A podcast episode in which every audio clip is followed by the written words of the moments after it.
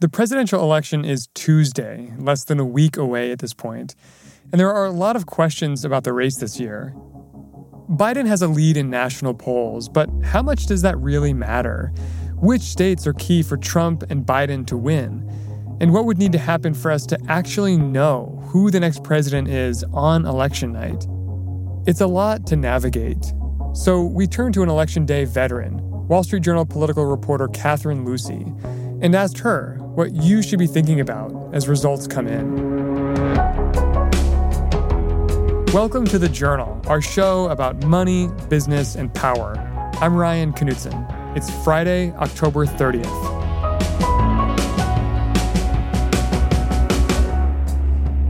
Coming up on the show, what to watch for in the final days of the election.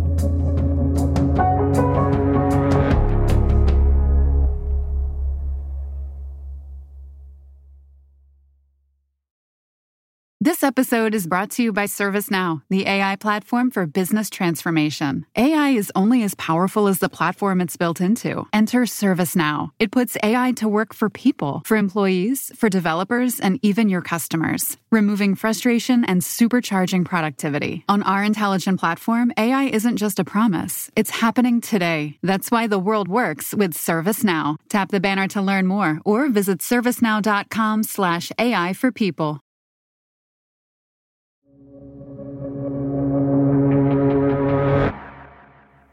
Our colleague Catherine Lucey has been covering this year's election, and it isn't her first rodeo.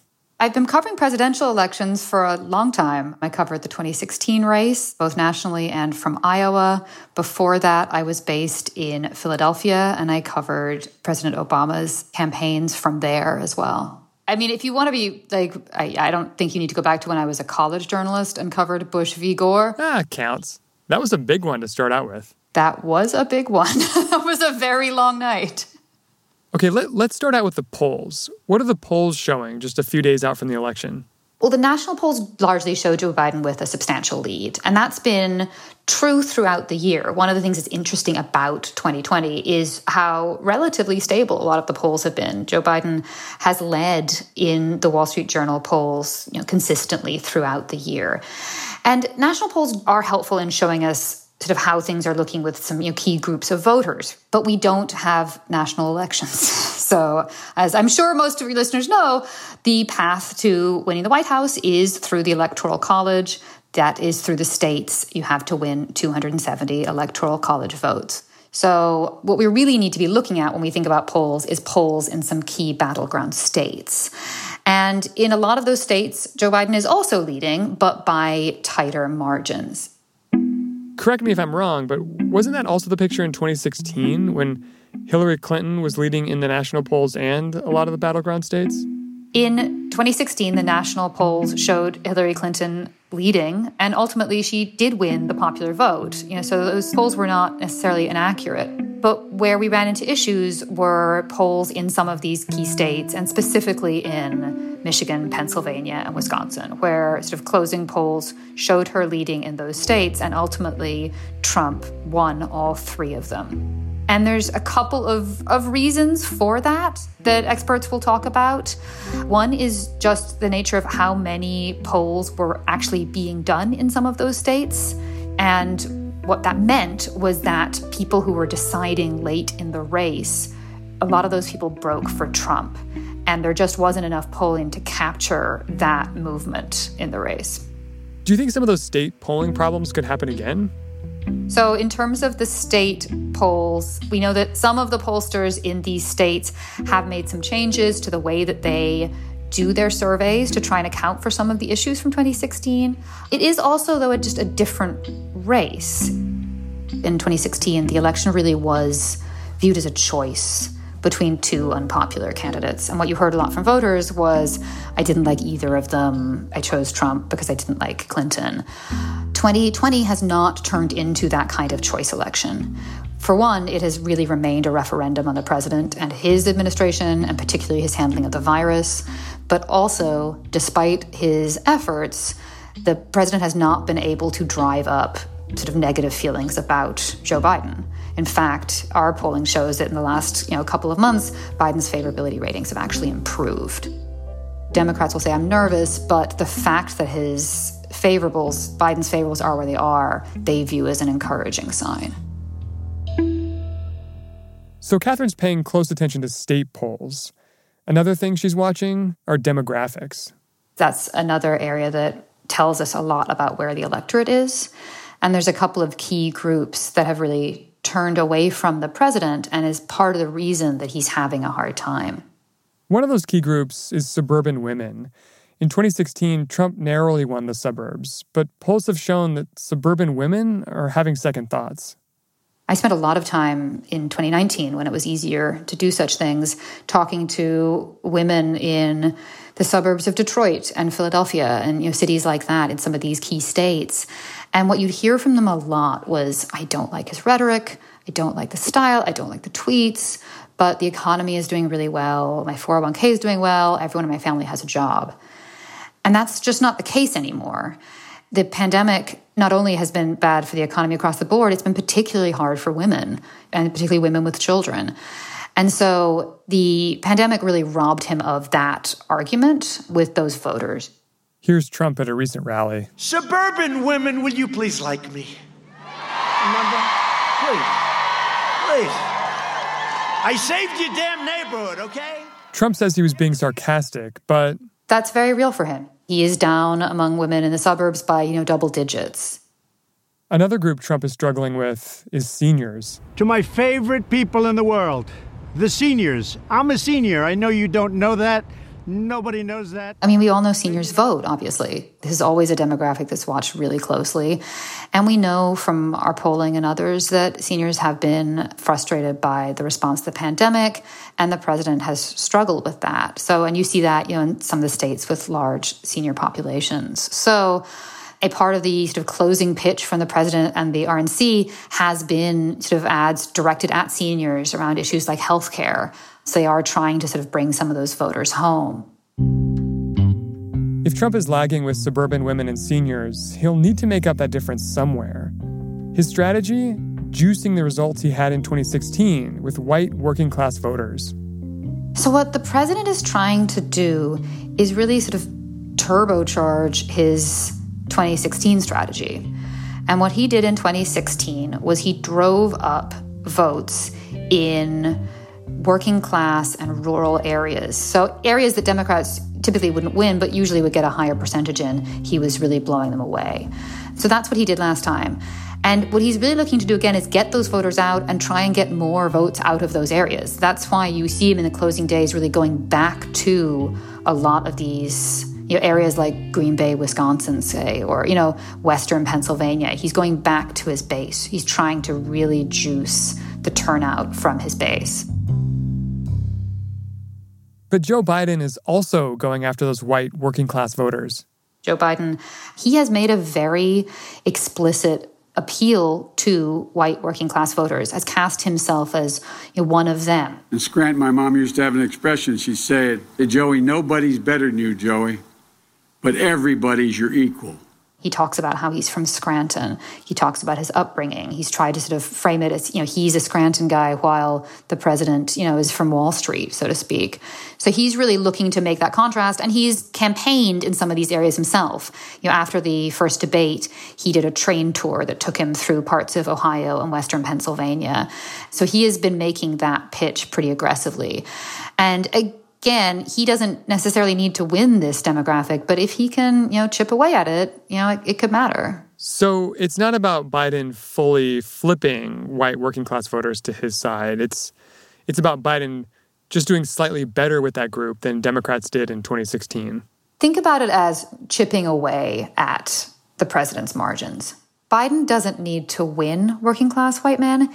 He just needs to take some of the edge away from the president. So if a county was, say, 80 20 for Trump last time, maybe Biden can make it 75 25. I mean, it's when you're talking about potentially thin margins, any number of things could edge it. And if Biden is going to win, he'll need to chip away at Trump's base in key battleground states. Coming up, the states that matter most on the candidates' paths to victory.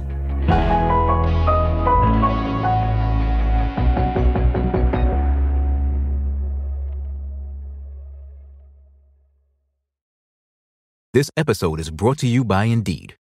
We're driven by the search for better, but when it comes to hiring, the best way to search for a candidate isn't to search at all.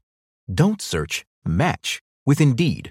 Use Indeed for scheduling, screening, and messaging so you can connect with candidates faster. Listeners of this show will get a $75 sponsored job credit to get your jobs more visibility at Indeed.com slash journal. Terms and conditions apply. This episode is brought to you by Charles Schwab. Decisions made in Washington can affect your portfolio every day. But what policy changes should investors be watching? Washington Wise is an original podcast for investors from Charles Schwab that unpacks the stories making news in Washington and how they may affect your finances and portfolio. Listen at schwab.com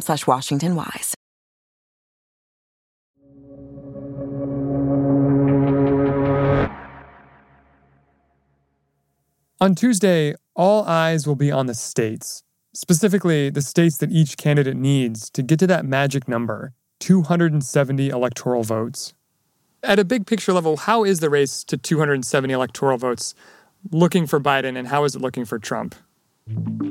I think the big picture way to think about it is that Biden is looking at a potentially expanding map in terms of his pathways to get to the number, and the president is looking at a narrowing path.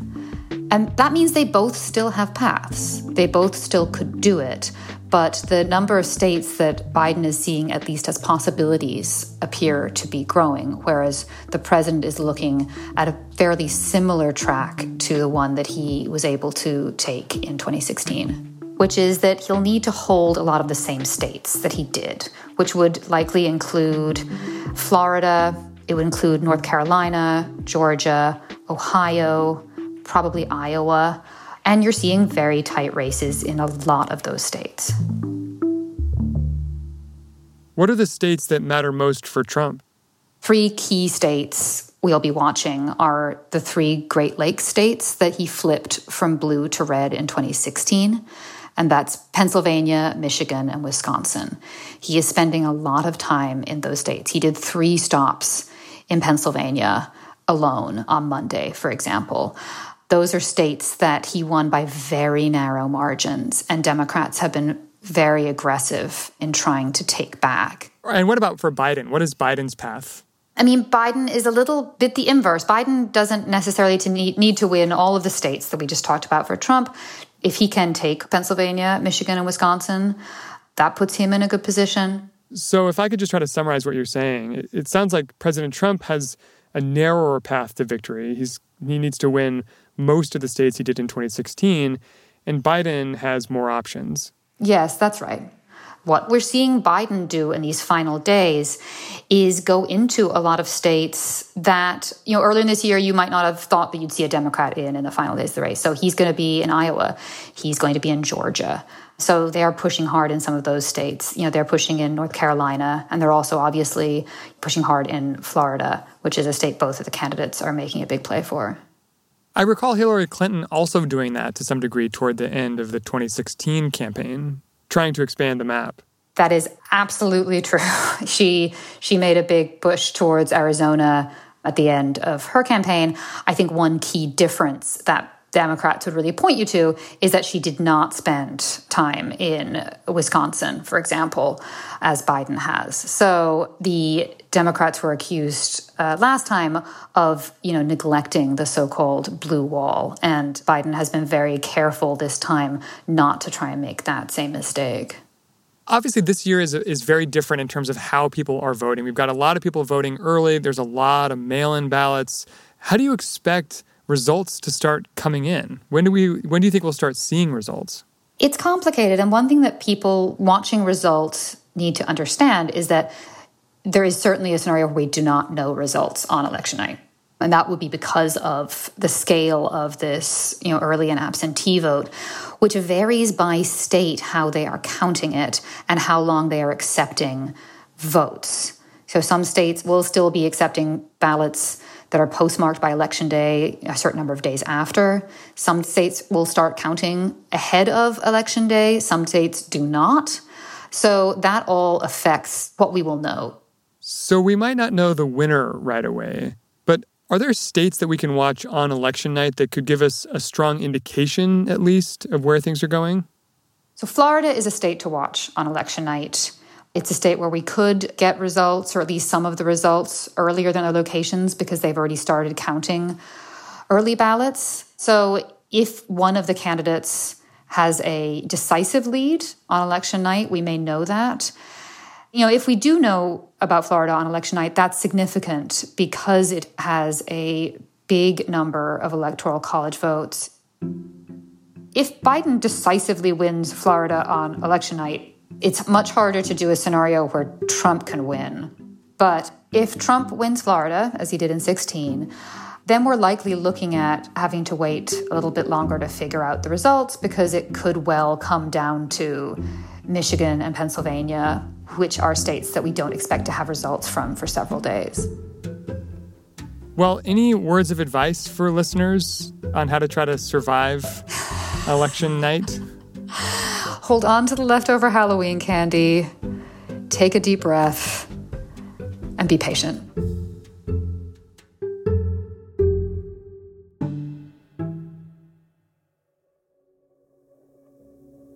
That's all for today, Friday, October 30th. The Journal is a co production of Gimlet and The Wall Street Journal.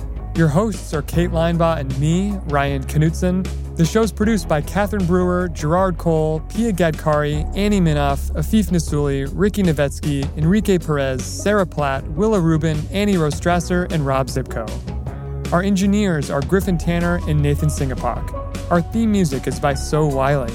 Additional music this week from Peter Leonard, Bobby Lord, Emma Munger, So Wylie, and Blue Dot Sessions.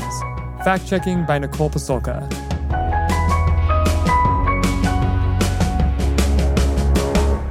Thanks for listening. See you Monday.